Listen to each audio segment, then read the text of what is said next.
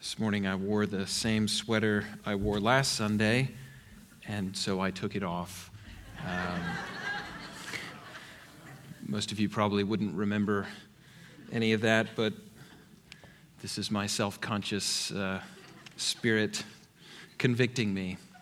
Um, just by way of announcement, um, I think the most pertinent in terms of dates would be uh, the women's retreat, um, Standing Firm in the Faith. And the speaker for that retreat is Alisa Childers, who I've had the privilege to interview. Um, wonderful apologist and writer, speaker. Um, so that is February 25th through the 26th. Um, and you can find more information on the website or feel free to come talk to myself or Elise Wilkes or anyone related to the church. And um, I think that'll be a wonderful time for the women. The church universal has gone through such fascinating history. We think of the, the, the first century Christians and believers going out in great boldness, uh, facing extreme opposition, not finding many who resonated with them, but through difficult and challenging missionary journeys and, and through steadfast resolve by the, the Spirit of God, that little fledgling community began to grow. Under attack from uh, unceasing persecution and, and, and nevertheless growing. Persecuted uh, with extreme prejudice by emperors and leaders like Nero and, and Diocletian. That early church survived the attempts to end the faith.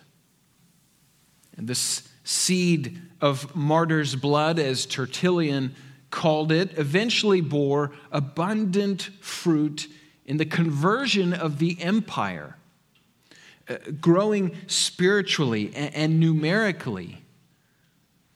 Then we think of the age of the Christian empire.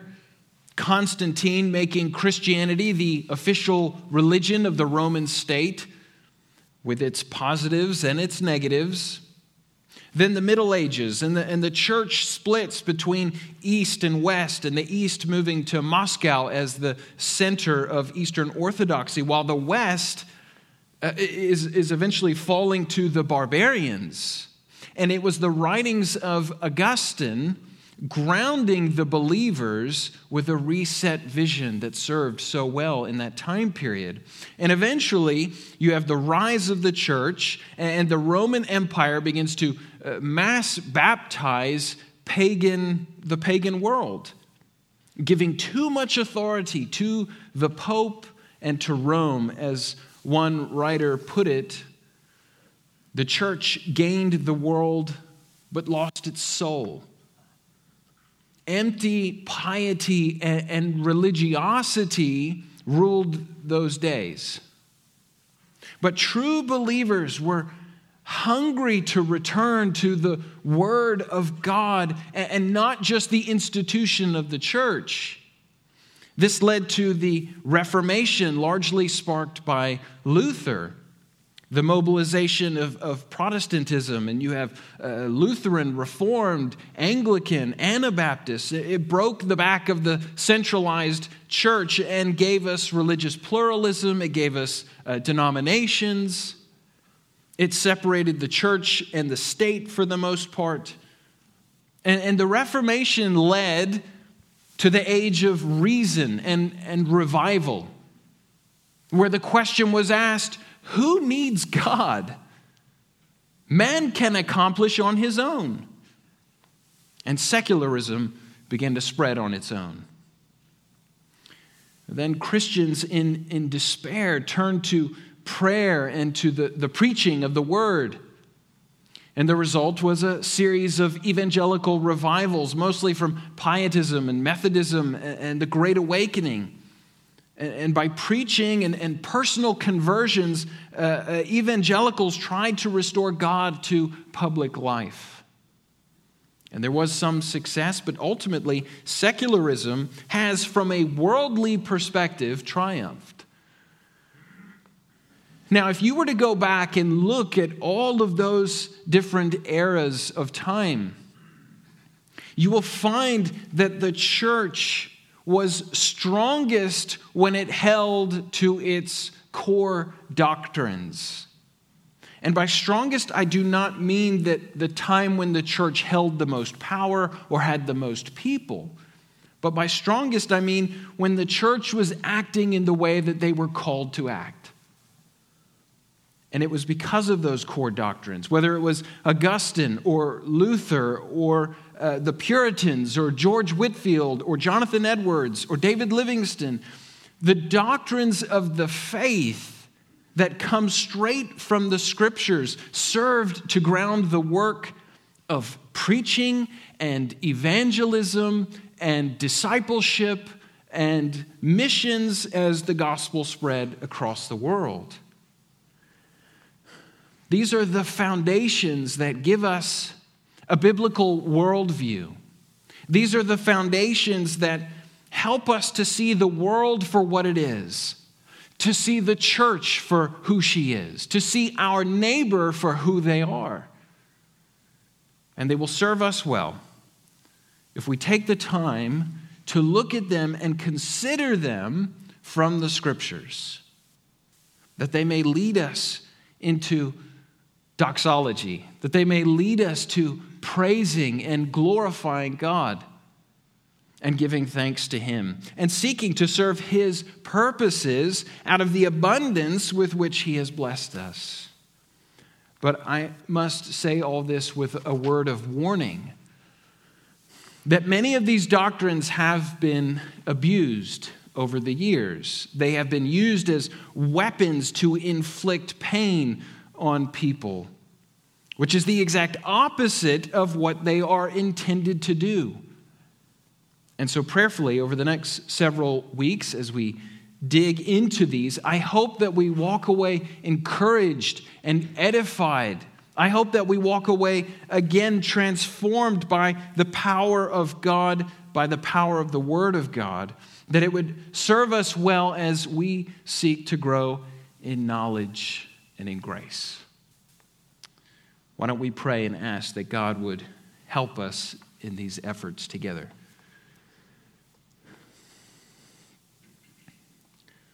Father, as Rachel prayed earlier, we ask that your Spirit would reveal to us from your word exactly what He intends for us to see.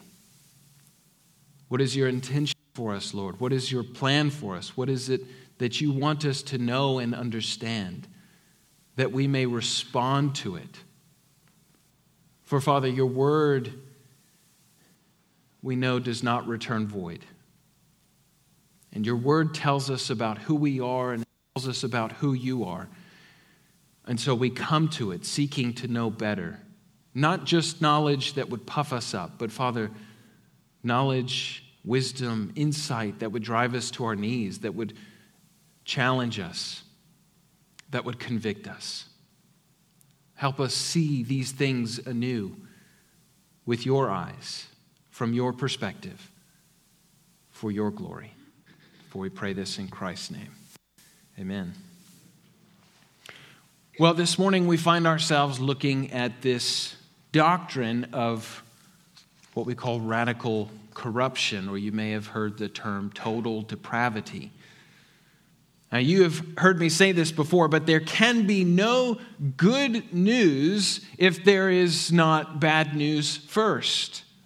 The gospel is not received and understood unless and until the person understands their spiritual condition. Because the current philosophy of the day is that people are inherently good. I know that you've heard this probably within the last few days. I even saw this in a, in a major news story over the last week or so. Someone was in a bad situation, and they said in an interview, I believe that people are inherently good, And so I trusted that they would do the right thing. And guess what? They didn't. Now, we have discussed this as we have done this look into Genesis. And if you're confused as to why we stopped Genesis, uh, let me explain. So, the first 11 chapters is really uh, uh, into the nations. You know, remember we talked about the 70, and then, it, and then this moves into the nation of Israel, and then into the age of the church. And so I felt like we were getting to a transition point in Genesis, and I thought, I don't really want to do the Israel part just yet. So perhaps we'll come back to it and finish the last 700 sermons on that one at another point in time. But you see, this, this is so uh, apt for us today, having done this series on Genesis, because this feeds right into this. And, and, and a lot of this came from uh, my interviewing Darryl Strawberry last week and recognizing that these core doctrines are what help us understand the world that we live in, ourselves, the nature of God, and they give us tremendous insight that ground us as Christians in the things we need to know and understand. And so we are understanding Genesis and we are understanding the fallen nature of man, but, but it's not just that man sins, it is that man is corrupt at his core. Man is radically corrupt. So much so that we cannot take even the smallest steps toward God unless He first intervenes. Again, this all originates for us in Genesis, where Adam and Eve are tempted to, to doubt the goodness of God, to, to doubt His word, and to be like God. And the consequences of their sin was death. For when you eat of it, you will surely die, right? The pronouncement. Uh, this warning was not just about physical death, though of course we know it was that as well, but it was also about spiritual death. And we see that in, in Adam and Eve hiding from God in the garden. And we see that in, in their attempt to cover their shame and their nakedness themselves.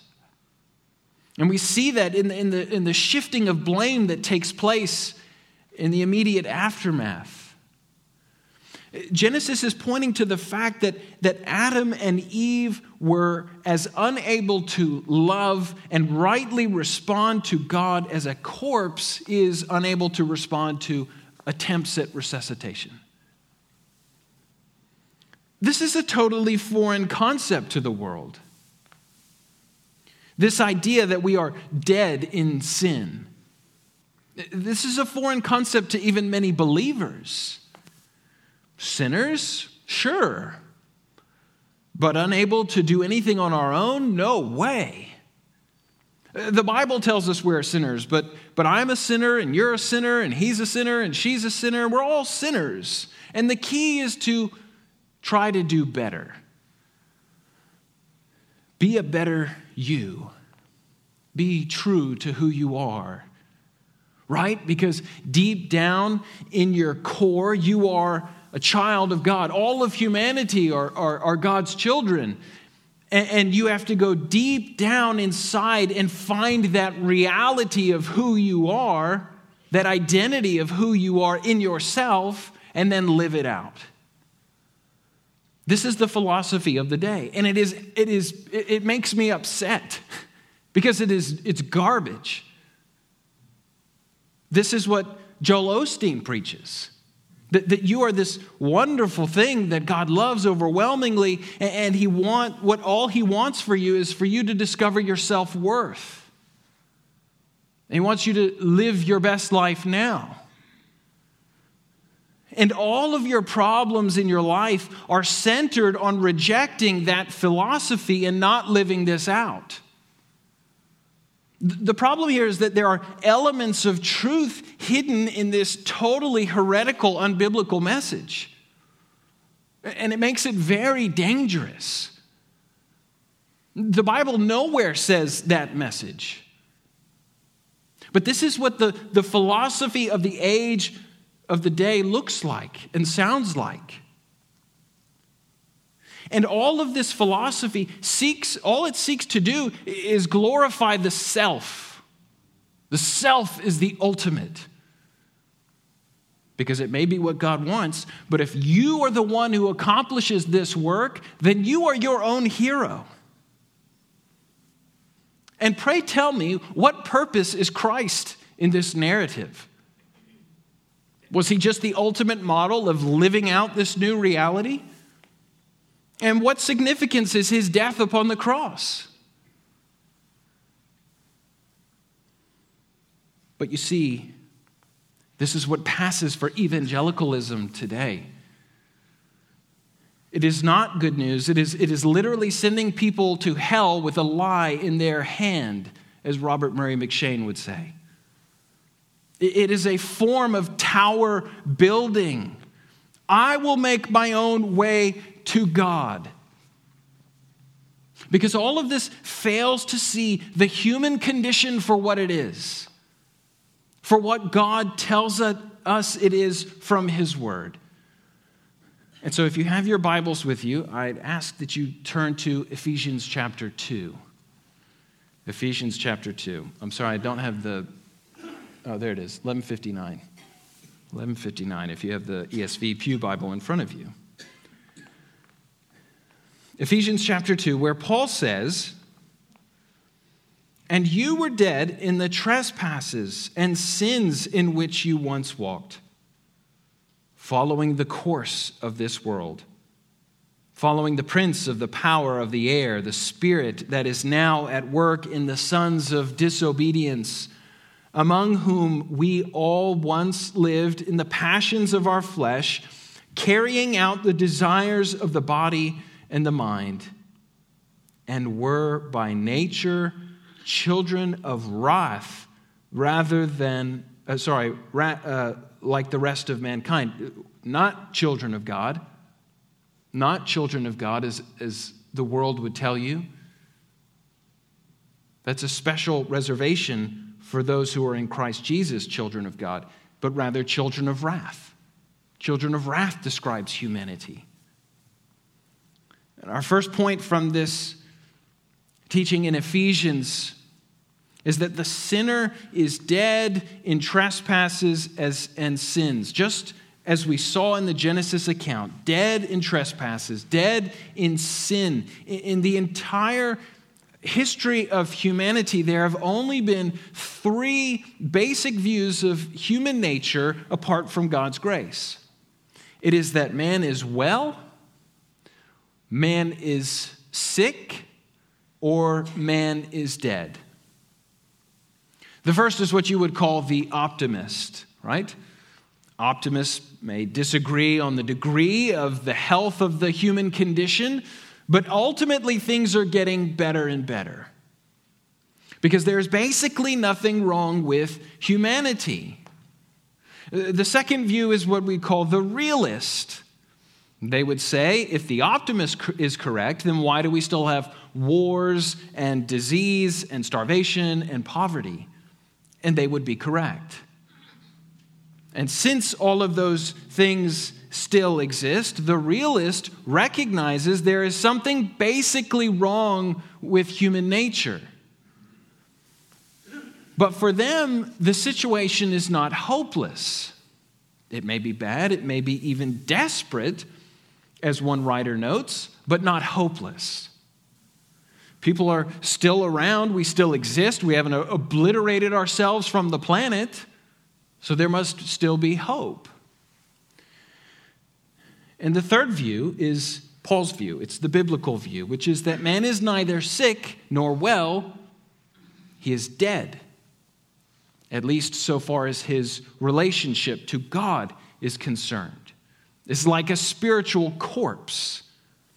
Man is unable to make a single move toward God or even to respond to God unless God first brings this spiritually dead corpse to life. And this is exactly what Paul says God does. Second, the sinner actively practices evil. Ephesians chapter 2 verse 1 says essentially, even though spiritually dead, the sinner actively practices evil. Paul says we followed the course of this world and the prince of the power of the air, carrying out the desires of the body and the mind. So the sinner is dead to God and alive to wickedness. It's the, the zombie idea. A zombie being someone who is dead but still active. And I'm not talking about you all here, though some have suggested it. I won't use names. It's a grotesque image, this, this zombie idea. But it's very much an accurate description of what is happening. This is everyone apart from Christ. This is everyone without Christ before he came to us. It's the living dead. Third, the sinner is enslaved. The sinner is enslaved. Essentially, we are in bondage to the world and the flesh and the devil in our natural state. We are enslaved to the world because we follow the course of the world, as Paul says in verse 2. We think the way the world thinks, we act the way the world acts. We are enslaved to the flesh because our natural desire is to carry out the desires of the body and the mind, verse 3. We are enslaved to the devil because we follow the prince of the power of the air, the spirit now in work in the sons of disobedience. And never so much as when we are unaware of his presence. Fourth, the sinner is by nature an object of God's wrath an object of God's wrath. The worst thing about our sinful condition apart from God's grace in Jesus Christ is that we are objects of God's wrath. This is super popular to believe, isn't it? This, this is all the rage, this, this, these ideas.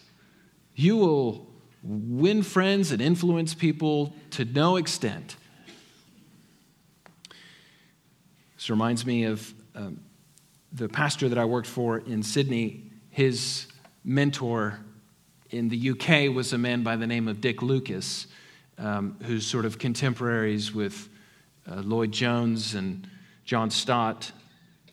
And I remember one time Dick Lucas said, uh, in, in, in uh, explaining to his congregation the response he gets to messages like this, and people say, Mr. Lucas, you're just trying to frighten us. And he said, I wish I could frighten you. The problem is you won't listen to me. But this is the reality, right? This should be terrifying to us.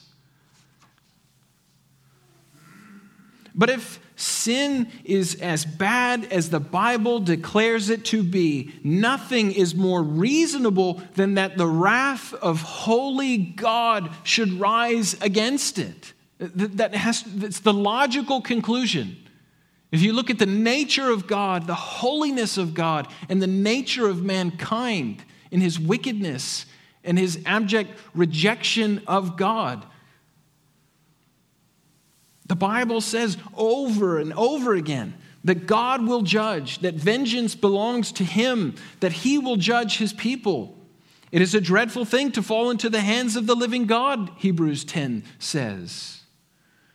In fact, in Jonathan Edwards' uh, famous description of a sinner in his sermon, Sinners in the Hands of an Angry God, that one description of mankind as a spider that God is dangling over the fire in preparation for destruction. In fact, when people would hear this sermon, they would cry out for mercy before he even got to the end of the sermon, which was the good news. But they were in, such response to the fear of a holy, righteous God and the, the recognition of their iniquity and the recognition of their sinful nature and the recognition of the choices that they've made and the way that they speak.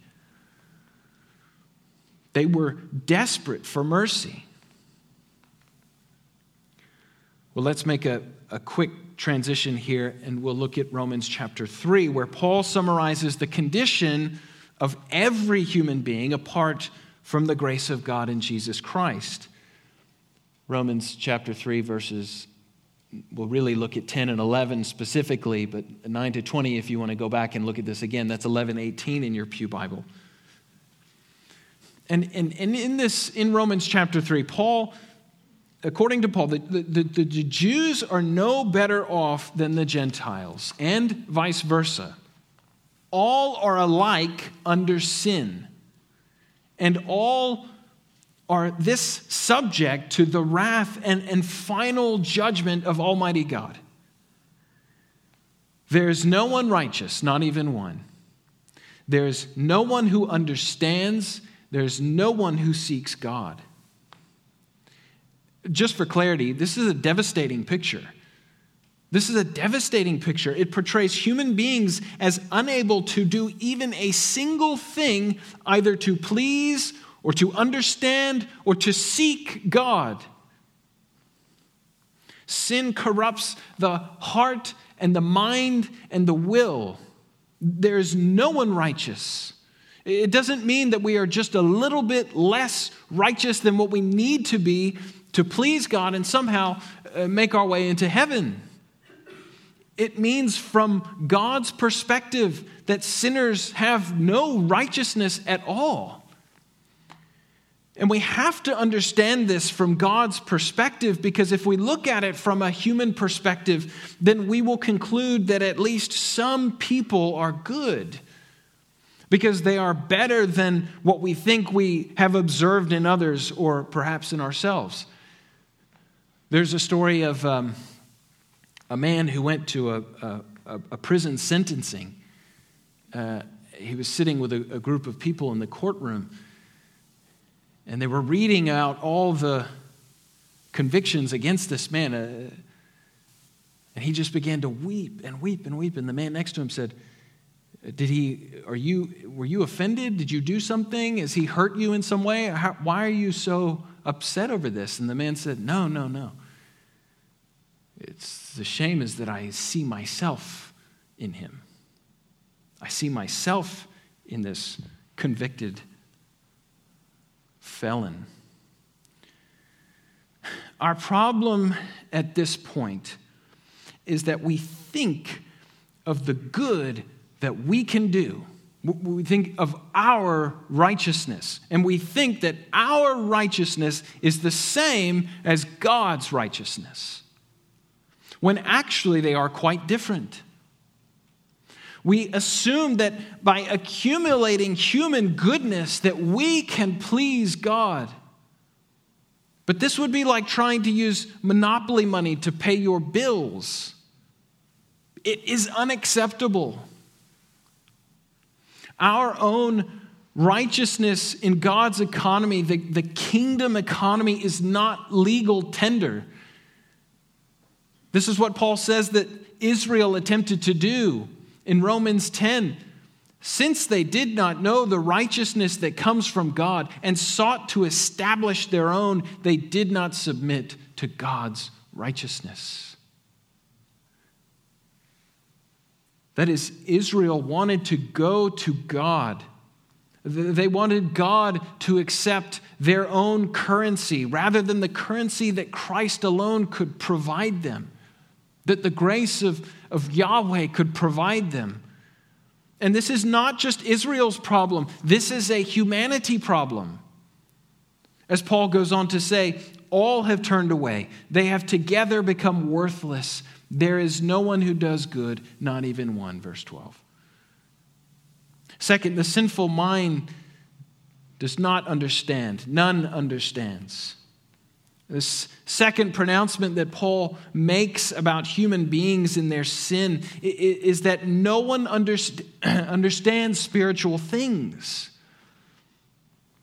And here we are talking about, we're talking about spiritual perception and, and, and not human knowledge. I'll never forget when I was working construction with uh, men who were coming out of uh, it's sort of a rehabilitation program for alcohol and drug abuse. And one of the men that I was working with had spent time in prison. And he told me that people that knew their Bibles the best and had the most head knowledge about God were people in prison. And that really left an impact on me. It struck me. And it wasn't that they had gained spiritual insight or had been converted, which of course some had. But many had just read and studied and had head knowledge with no perception, no spiritual sight to, to understand what they were reading. A dead person living, reading the, the living Word of God, so to speak. It's quite a strange image if you think about it. But the best commentary comes uh, on this comes from 1 Corinthians where in Corinth, in, in the Greek mind, wisdom was king, wisdom was the everything. And Paul says he did not try to impress them with wisdom, but rather determined to know nothing among them except Jesus Christ and Him crucified. And he explains his decision in two ways. First, human wisdom has shown itself bankrupt so far as coming to know God, uh, as far as it is related to knowing God. Paul says, The message of the cross is foolishness to those who are perishing, but to those who are being saved, it is the power of God. For it is written, I will destroy the wisdom of the wise, and the intelligence of the intelligent I will frustrate. Where is the wise man? Where is the scholar? Where is the philosopher of the age? Has not God made foolish the wisdom of the world? For since in the wisdom of God, the world through its wisdom did not know him, God was pleased through the foolishness of what was preached to save those who believe. Even the philosophers knew that they were unable to discover God by philosophy. And the second way Paul explains his decision to know nothing among the Greeks but Christ crucified is the statement that spiritual things cannot be known um, only, that they can only be known by God's Spirit. They, they can't be outside revelation, they can't be uh, uh, just from accumulating knowledge and, and reading and, and, and growing in knowledge. That, that is not how you discern spiritual things. You only discern spiritual things by the Spirit of God. And so he writes The man without the Spirit does not accept the things that come from the Spirit of God, for they are foolishness to him, and he cannot understand them because they are spiritually discerned. And, and there are people who are not believers who, who can articulate the Christian faith better than many believers. But if you ask them what they think of what they know, and they will say it's silly, it doesn't make any sense. It's just another Mesopotamian myth or a religious system to help people cope because they are not spiritual and they are unable to understand spiritual things. They are unable to understand Christianity. Finally, the captive will. None seeks God. I think, like the people hearing Jonathan Edwards, the, the, the thought of a holy God judging them is too terrifying. Why would someone seek that God? Why would you bark up that tree? They're more likely to hide from him than to seek him out earnestly. And so, according to Romans 3, no one, unaided by God, has any righteousness by which to lay claim upon God, has any true understanding of God, or seeks God. But what we do not have and cannot and have not done, God has done for those who are being saved. I have essentially given you a lot of bad news over a long period of time. There's several passages of Scripture that we call the big buts of Scripture. Because Paul understood that the bad news had to come first. That humanity or the early church needed to hear about their condition first or to be reminded of who they were at first. That's why these are found in the early passages in Ephesians 2 and Romans 3. But listen to what the rest of the Ephesians passage says. But God. These are some of the greatest words in Scripture. You were this. But God. You don't get to have the last word. But God, being rich in mercy, because of the great love with which He loved us, even when we were dead in our trespasses, made us alive together with Christ. By grace you have been saved. And raised up uh, and raised us up with him in the heavenly places in Christ Jesus, so that in the coming ages he might show the immeasurable riches of his grace and kindness toward us in Christ Jesus. For by grace you have been saved through faith. This is not of your own doing, it is the gift of God not a result of works, so that no one may boast. For we are his workmanship, created in Christ Jesus for good works, which God prepared beforehand that we should walk in them. We ran from him, but the hound of heaven, as Spurgeon refers to him, pursued us relentlessly. And if God had not pursued us, we would have been lost. And second, God gave us understanding, and He did it by making us alive in Jesus Christ by the power of His Holy Spirit as a result of which our eyes were open to see things from a spiritual perspective. We are able to things uh, to discern and see the spiritual realities. This does not mean that we understand perfectly, but what we do understand about God, we now truly understand in the sense that we believe accordingly. Third, God has given us a righteousness that we did not have and could never have had on our own because it's not ours, it's His righteousness. It's the righteousness of Jesus Christ, the ground of our salvation. Now, I'm not sure what your reaction or your response is to all of this. Perhaps you have questions. That's good. If you have questions, feel free to come talk to me. Perhaps you aren't there yet. You're struggling with this reality. You still think the way the world thinks, that, that there's this inherent goodness to mankind. Again, that's okay too. We want you to wrestle with these things. Maybe you are in total agreement with everything that I have said, and, and you're saying, I've heard all this before. This is not new and maybe not interesting. Why does it cause you not to rejoice? Why does the good news not cause you to rejoice? Does it make your heart fill with, with gladness, with joy, with, with love, with appreciation?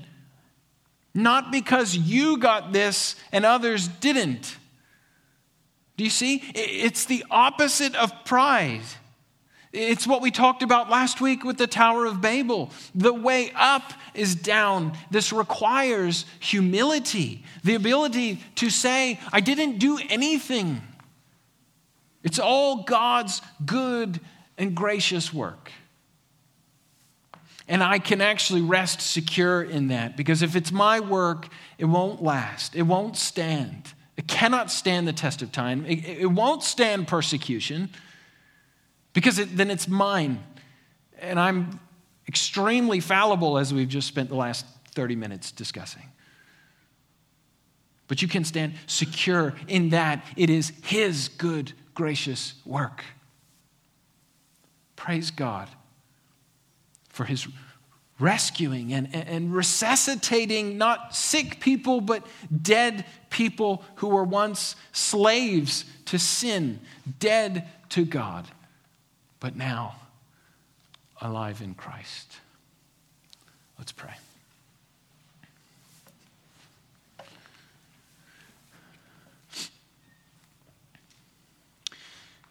Father, perhaps there was too much of an imbalance if we spend so much time in bad news and not enough in good news.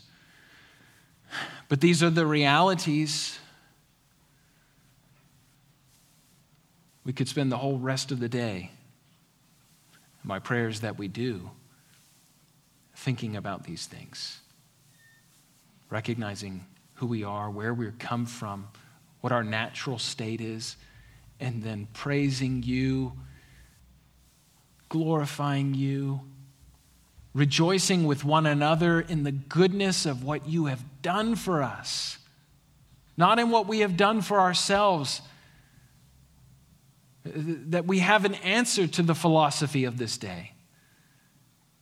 That we do not save ourselves, but it is only God who saves by grace, through faith, in Christ alone. So, Father, May the rest of this morning, the rest of this week, the rest of all of our days be lived in thanksgiving and in gratitude and in praise and in glory for what you have done. For we pray this in Christ's name.